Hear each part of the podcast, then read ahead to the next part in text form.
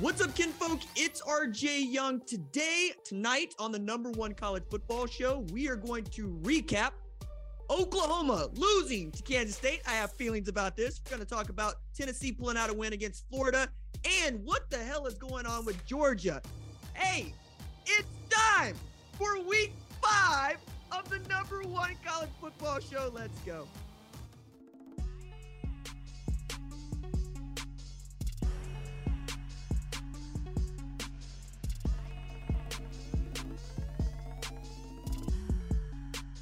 Okay, so week five for me, week four for you. We call it week four. I said week five, that's on me. Great start to the night, right? As, yeah, I'm out of sorts. Oklahoma's out of sorts. We're in sync though because we're drift compatible here in the state of Oklahoma. I watched what you watched. I watched Oklahoma absolutely give it up to Kansas State at home 41 to 34. Kansas State stuns number six Oklahoma. It's right there in my rundown. I wish I was making it up, but I'm not. Adrian Martinez comes into this game averaging 100 yards passing a game. We say that again. Averaging 100 yards passing a game. He's 4.6 yards per completion coming into this game. Oklahoma is a 13 and a half point favorite. That's two touchdowns, people. And what do I get? I get Adrian Martinez absolutely on his Captain Marvel, going binary against my team and my squad. For the second straight year, this man got it up to go beat the hell out of my Oklahoma Sooners. And this time, apparently, it's the purple power that was able to give him his powers in the way that he wasn't able to get them from the Huskers last year. So I got Adrian Martinez, a transfer from Nebraska that Nebraska was not unhappy to see leave go for 380 yards total against an Oklahoma defense that had been shutting everybody down. 500 yards of offense given up by my Oklahoma Sooners to a Kansas State team that lost to Tulane 70 to 10 last week. Look, man, you talk to most Oklahoma Sooner fans like myself, they'll tell you there are two games now that give us the willies. Used to be three, but Gary Patterson no longer uh, coaches at Texas Christian, but they're 4 0, so who knows with Sonny Dykes.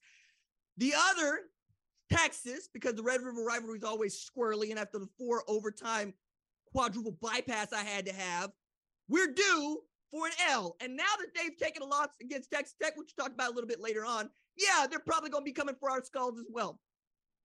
Meanwhile, the only other team to beat Oklahoma more than anybody else in the last decade is the doggone Kansas State Wildcats. I guess Brent Venables took Bill Snyder's text message a little too serious this week.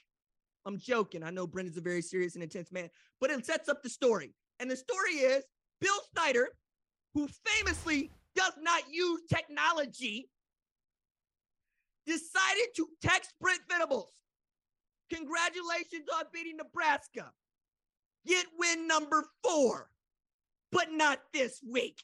To which Brent just smiled and giggled and said, I guess he looked at the schedule. You know who else looked at the schedule? The doggone Kansas State Wildcats. That's who looked at the schedule.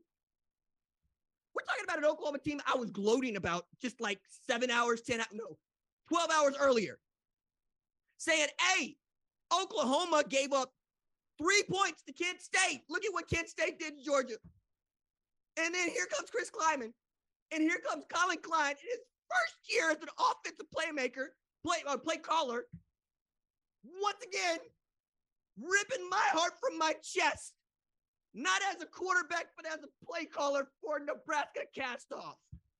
Now, not only are my Oklahoma Sooners a one loss team that I have to duck in the top 25 tomorrow, but the Oklahoma one in the Big 12. And as the delightful producer cat, who's on a high, I might add, we'll get to in a little bit later. That's for me, November 26th, we have the Kansas State rivalry game with Kansas. Yes, Kansas State has beaten OU two of the last three times. They have a formula and they aren't scared. Upset alert. That's from noted USC and Oklahoma destroyer colleague Matt Leinart, who, yeah, put up 55 on my Sooners. Like everybody's dunking on my Sooners here, man. My goodness. I'm really, I'm really beside myself because I it's been a while since I saw another quarterback rush for 148 yards on 21 carries against Oklahoma. And you know what? The doggone Brent Venable defense. Because the Brent Venable defense that I know about don't give up no 41 points, no 500 yards, no 121 yards rushing to a quarterback at Kansas State.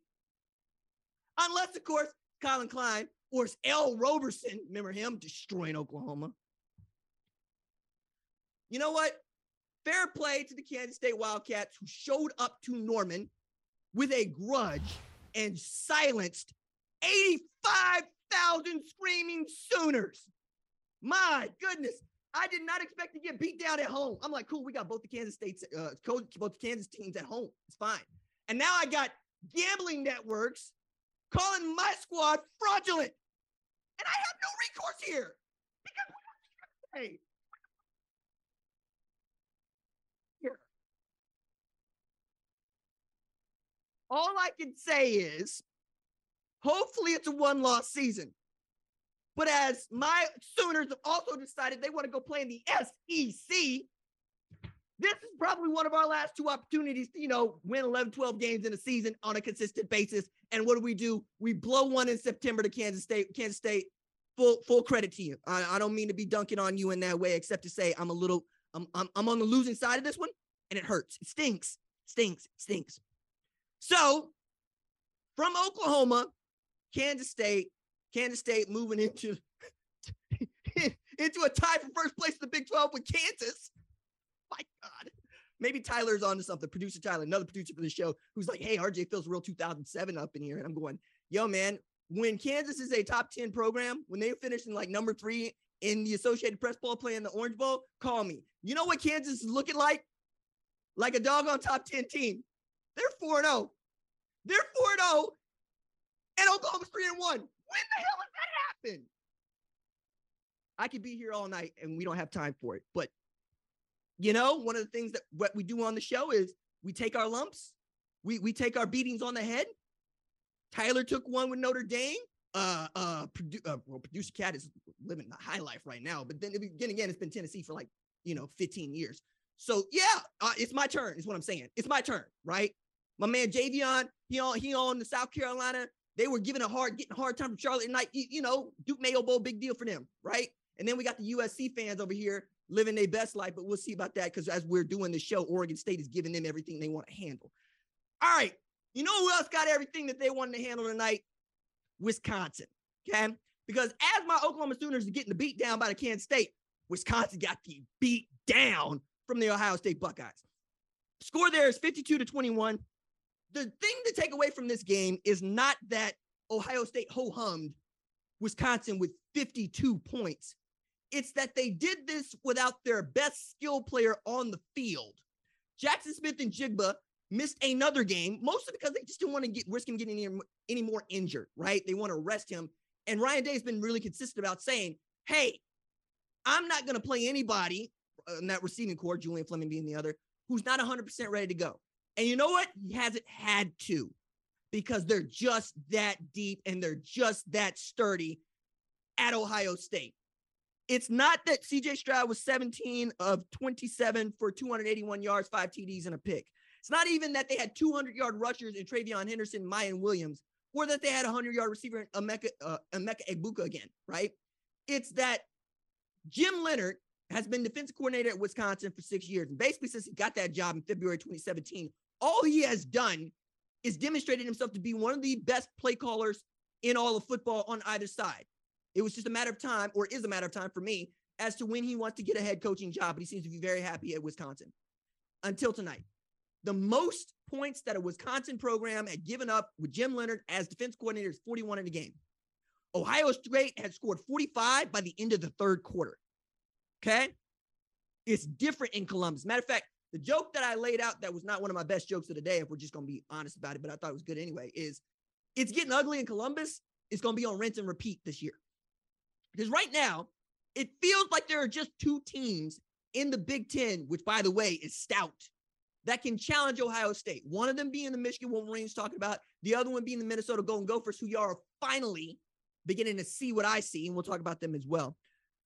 All this also say that as much as we knew that the Ohio State offense was going to be outstanding because it was last year and it's been outstanding since Ryan Day became the play caller in 2018, it's also that Jim Knowles' defense has taken so much less time to acclimate. Like I thought it was going to take them at least a year to get used to the 4-2-5 that he wants to run because it is very complicated. And maybe having Tanner McCalister as a grad transfer from Oklahoma State would help facilitate that. But it hasn't been some.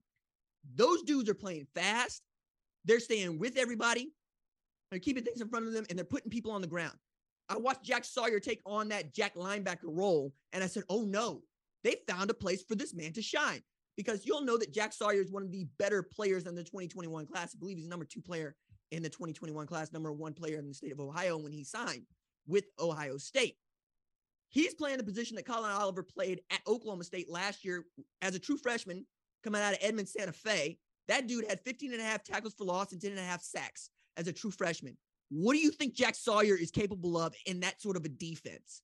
Doing what Collin Oliver was asked to do pass rush, get after people. And you can do that when you have folks in third and long. And you can certainly do that against folks like Graham Mertz because as much as we want that dude to be the second coming of Russell Wilson, it just ain't happening. Now, I do want to add Braylon Allen got his in, right? 23 rushes, 165 yards. So later in the game, we might call garbage time. We got to see Braylon Allen shine. Great. But it's still not the Wisconsin team that we had come to know even four years ago when we saw what Jonathan Taylor was capable of doing in that offense. Okay. Marvin Harrison, also, what, what are you doing out here with an Apple Watch on, man? you want to make sure you get all your steps today? Is that what you want? Because I get it. I understand. You want to make sure you get all your steps counted toward your goal. That's one thing to do. But it, it, look at this. Look, this reminds me of Odell Beckham Jr. when he was a New York Giant. I believe he's New York Giant. He had the Richard Million. Remember that? Might have been Cleveland. I can't tell. That dude has played with like four different teams. One of those pro teams being an LSU team. You know what I'm saying here. Point is, shout out to Marvin Harrison uh, Jr. because he can get it done like that with the Apple Watch on. And, and that dude's been wrecking people. Like he's second coming to David Boston to me. For those of you that don't know, David Boston was a monster wide receiver at Ohio State. Also, cock diesel like your man Marvin Harrison Jr. From that Big Ten game, let's move to another Big Ten game. Let's Talk a little bit about Michigan beating Maryland 34 27. And what did we learn from this game, right? Because I had been very critical from the jump with Michigan about their schedule and not knowing much about them, right? Even leaving them unranked to start in the preseason. Since moving to the top five, but nobody wants to give me credit for that because they want to think about what I did in August when nobody played. That said, I think I was right to do it. They were 45 point favorites in every other game they played. They hadn't played a Power Five team. They're having two offensive coordinators where nobody will tell even the guys calling the game who's calling the plays. They traded quarterbacks who were starting, and the only consistency that they had that you could depend on was Blake Corum. And it turned out Blake Corum had to put Michigan on his back to beat Maryland. He went 30 rushes for 243 yards. He's a dude, right? We understand that. Matter of fact, I would like to think that Mike Hart walked in on a recruiting visit for Blake Corum and said, Hey, you remind me of me, young man, except you are twice as fast because it's true. Okay. Outside of that, we got to see Maryland have a little backbone. They went in 3 and 0. And it felt like if they don't have the fluke football off the face mask on the opening kick, which is recovered by Michigan, they put it into the end zone. And you have a Taulia Tagovailoa that doesn't throw an egregious pick. Maybe you're in this game in a different way but that's just not the way it cooked out for you. I didn't think that JJ McCarthy looked all that great, even as his numbers looked pretty doggone good, right? They didn't ask him to do a bunch, but he also still got them into a lot of trouble that I didn't think they need to be in. And that's really the criticism for JJ. As good as he is at getting you out of bad situations and making plays happen with his legs that other people can't make, and he made a few of them against Maryland today. He also could put you into some bad situations by holding on the ball or throwing the ball where it shouldn't be going. I'm going to say that Michigan played somebody because I believe that Maryland is a good football team and they are owed that due. And they made it a one score game covering the spread, I might add. First team to cover the spread against Michigan all year. The spread was like two touchdowns, and we're talking about 34 27 here. Other part to take away from this is that if Michigan runs into a team, say like, I don't know, Iowa, when they play them next week on Big Noon Kickoff, who can absolutely stop the run, what's JJ McCarthy going to do? Right? That's my question. Can you depend on JJ McCarthy to go get you 303 TDs through the air and beat Iowa over the top? Or are you going to try to get into a rock fight with Iowa? Because Iowa's proven that they are more than willing to get into a rock fight with you. They've given up 23 points all season. That is the least amount of points they've given up through their first four games since 1956. And they have got the roll safe knowledge going on. You don't need an offense to score if your defense scores, which they did twice against Rutgers tonight. So I'm just saying, you're going to get another test for the Michigan Wolverines this coming Saturday, and one in which I think will reveal more about them and whether or not they can honestly challenge that Ohio State team come Thanksgiving weekend for the Big Ten East title, as I think it's going to go. All right. From that game, quickly to an ACC clash. We got to see a really one of the best games of the day all day. Number five, Clemson rallied to beat number 21, Wake Forest, 51 to 45 in double OT. Sam Hartman can sling it. I'm going to say it again. Sam Hartman can sling it. And you knew that from last year, but I like seeing the continuity and uh, from one year to the other. And I also like to see the contrast. DJ Uiagalelei also can sling it. So Sam Hartman goes 20 and 29, 337 yards, six TDs through the air, zero interceptions. DJ Uiagalelei goes 26 to 41, 371 pass yards, five TDs through the air, zero interceptions. What I want you to remember about this is that Sam Hartman was ranked number 767 in the 2018 recruiting class, and Uiagalelei was ranked number 10. Ball players come from everywhere all the time. You are a ball player. Just keep driving your feet. Keep shoulder pads level. Keep going. It's all right. Sam Hartman came off the bench later after being medically cleared, put up one of the better games that we've ever seen anybody play this year. Just happened to be on a losing end, 51 45. Clemson stays perfect for now, but they still got a North Carolina State team that is going to give them a hard time.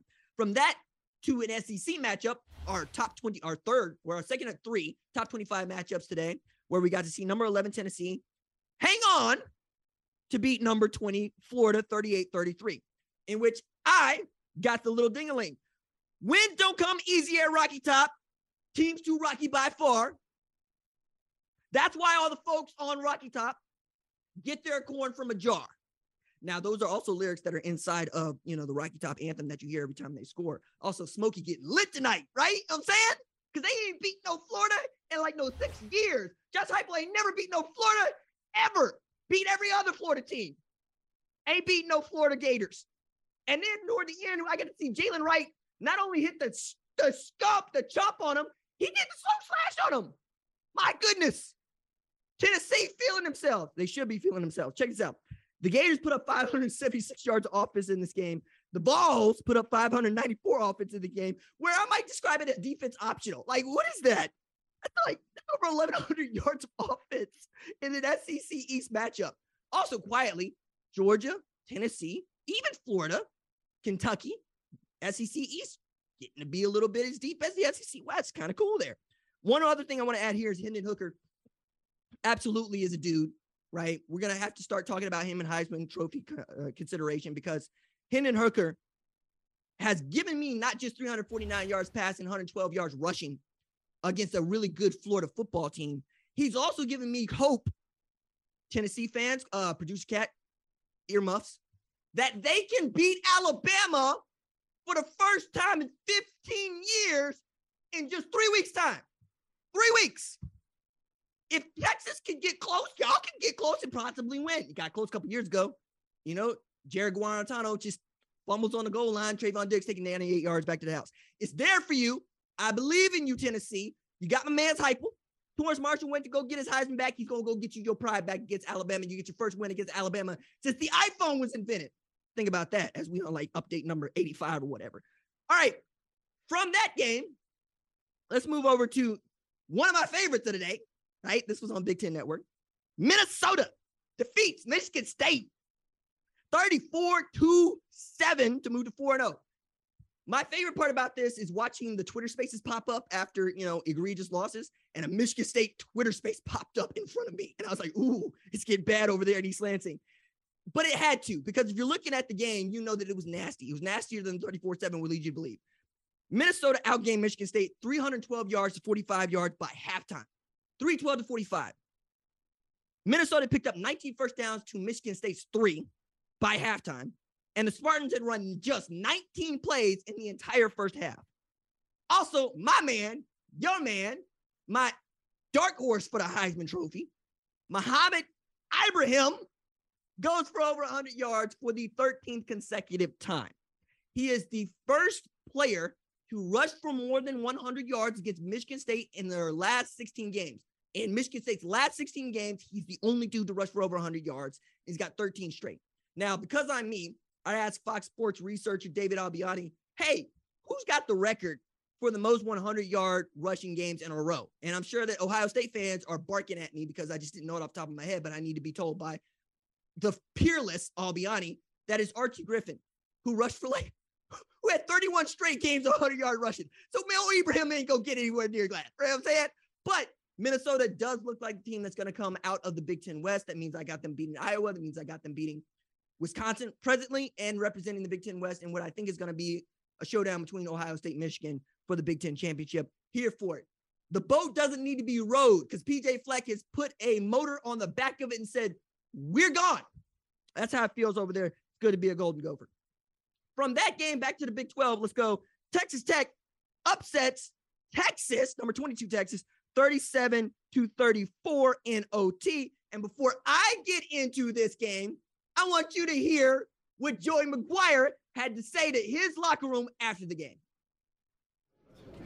Hey, I asked you to keep fighting. You did. Said it's going to be when we came out of half, we had two more rounds to fight, and you did. I told you they were going to break, and they did. Yes, I told you they were going to break, and did. The reporter asked me at the end, says, What's it mean to win this game and beat Texas. I said it doesn't mean anything beat Texas. We're 1 0 in the Big 12. That's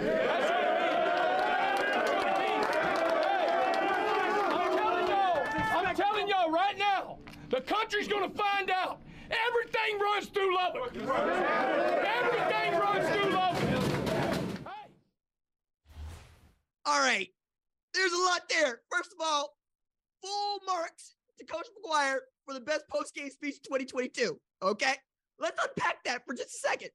First thing he said that caught my attention was that it ain't nothing to beat Texas. What ever, man? Wow. Like, okay, that one is going that was going to leave a mark in the state of Texas. Okay. All right. Texas is the flagship school in the state of Texas. That's where everybody tax dollars go. Okay. Tyler Rose, Ricky Williams, Vince Young, 05. Everybody understand.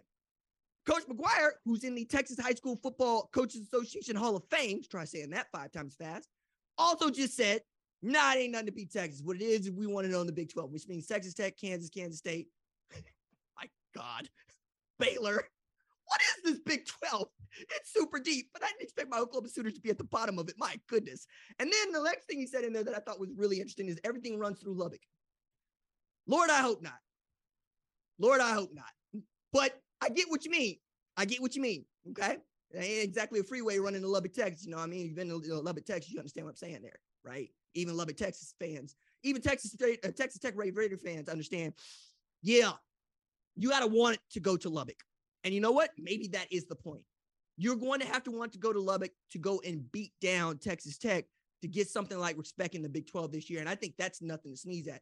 Their losses against an undefeated North Carolina State that I already thought was going to be good when I looked at this game on the schedule, I already said, okay, McGuire's got this one circled, even if you don't want to tell anybody, because Texas put up 77 on Texas Tech last year, and Texas Tech has not beaten Texas till today in Lubbock since 2008 when we know Mike Crabtree toe touched in the end zone. Matter of fact, it's one of my favorite stories ever about football where you got Graham Harrell, who's the offensive coordinator at West Virginia. You got Michael Crabtree, who's going into college football Hall of Fame, even if he got his chain snatched by my man Aqib Talib, also a Kansas grad, saying to Mike Leach, yo, man, let us go for it. Let us go for the win on a on a where they had to go for the win. And Mike Leach just says, go run four verticals. And they ran four verticals. And Mike Crabtree bent it. Mike Crabtree took it in. They upset a number one ranked Texas. Pretty great. It's pretty awesome. And then they get this win against Steve Sarkisian and Texas today, even as Bert Auburn, apparently, as producer Cat had said, learned from his mistakes against Alabama. My goodness. And then Bijan Robinson, who never puts the ball on the ground, like a Najee Harris never put the ball on the ground, put the ball on the ground in overtime. Texas Tech recovered. They were able to go get the win. Congratulations to the Texas Tech Red Raiders who are living their best lives, fresh off of being crowned college football on Fox's best fans in the country because they won that poll against my Oklahoma Sooners. we just catching L's in all the wrong ways this year, man. Texas Tech upsets Texas 37 34 in overtime. And now we got a real fight for the Big 12 championship in a way that we haven't in years, I think. I, this is going to be so fascinating to watch. I'm very excited to see what the Big 12 can do going into the rest of 2022. Real quick, number 23 Texas A&M hangs on to beat number 10 Arkansas 23 to 21. A&M needed needed Arkansas kicker to take one off the top of the uprights at Jerry World to seal this victory and then had the nerve to go celebrate like they'd done something.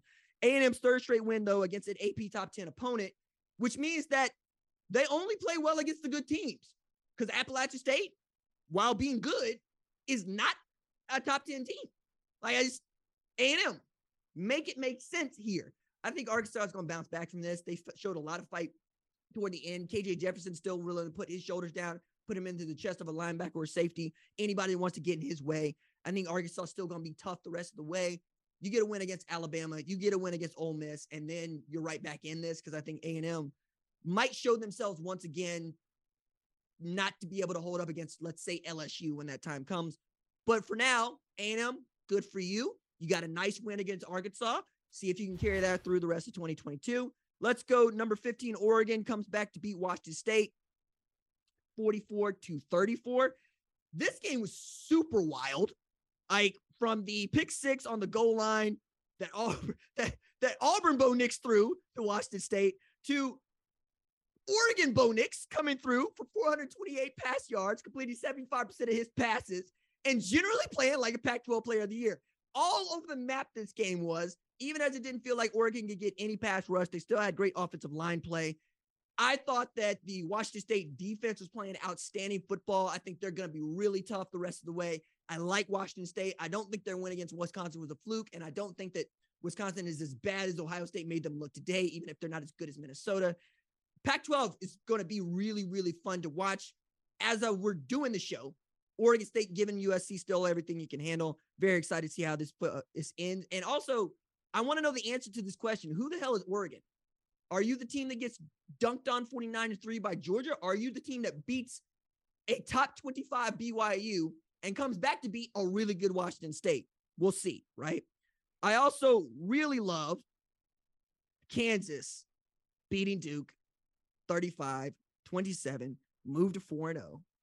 Okay.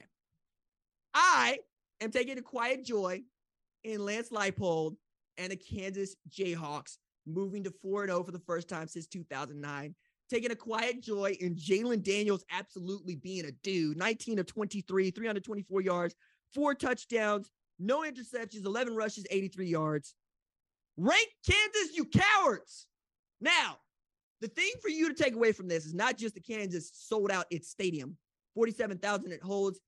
I made the quip on the Twitters that Kansas sold out a game in 2022 before USC did, to which people said USC has a 77,000 seat Coliseum, to which I say, explain Oklahoma to me now, who has 85,000, 3 million people living in the state, half of them claim to be Oklahoma State fans. Then explain Nebraska to me, which also seats more than 80,000 people and hasn't been good in over a decade. Okay. If you love football, you love football. And Kansas is a football school. The part for you to really, really hammer in to anybody who wants to talk about this, though, is that Lance Leipold has never once acted like this is a fluke or how he's happy to be here. Every step of the way, Lance Leipold has said, "No, it's nice. It's it's a nice win. You know, it's nice that we got to show a little heart today." That's the confidence that you can have in your program when you have won six national championships. Hello, hello. Look, there's a reason why I like Lance Leipold hired. It's one, Travis Goff and Lance Leipold have a great relationship, and two, Lance has won everywhere he's gone. Why wouldn't he not win at Kansas? It took him less than a year to flip that program. And now everybody is on notice. Kansas, Kansas State, Baylor, Texas Tech. These, Oklahoma State, idle this week. These are the bastions of Big 12 football right now. I love this. This is so much fun, except when my team loses. Yeah, but that that's what it is. Georgia looks mortal, defeats Kent State 39 22. Okay, I had a lot to say about this game. I had a lot to say about this game. Started off real well, and then Oklahoma lost, but I'm just going to go through it right quick as I had a lot to say about it. Kent State scored more on number one Georgia in the first half with 13 points. Then number 15 Oregon and South Carolina combined, who combined for 10 points. Oklahoma held Kent State three points. Georgia gave up 13 in the first half. Okay. And then Oklahoma gets 41 put on his head by Kansas State. Georgia also allowed more points to Kent State, 22, than it did to every other opponent it played all season Samford, South Carolina, and of course, Oregon. And then my favorite note from that game there are only two teams who have scored at least 22 points against Georgia dating back to the start of the 2021 season. One of them is Kent State, the other one is Alabama. So either Kent State is really damn good or Georgia is not as good. I'm willing to bet that Georgia's every bit as good as we think that they are, we thought they were last week, that they overlooked Kent State, and that Kent State is also a very good football team who's been doing nothing but barnstorming, right? Like you look at their schedule so far, and it's not easy.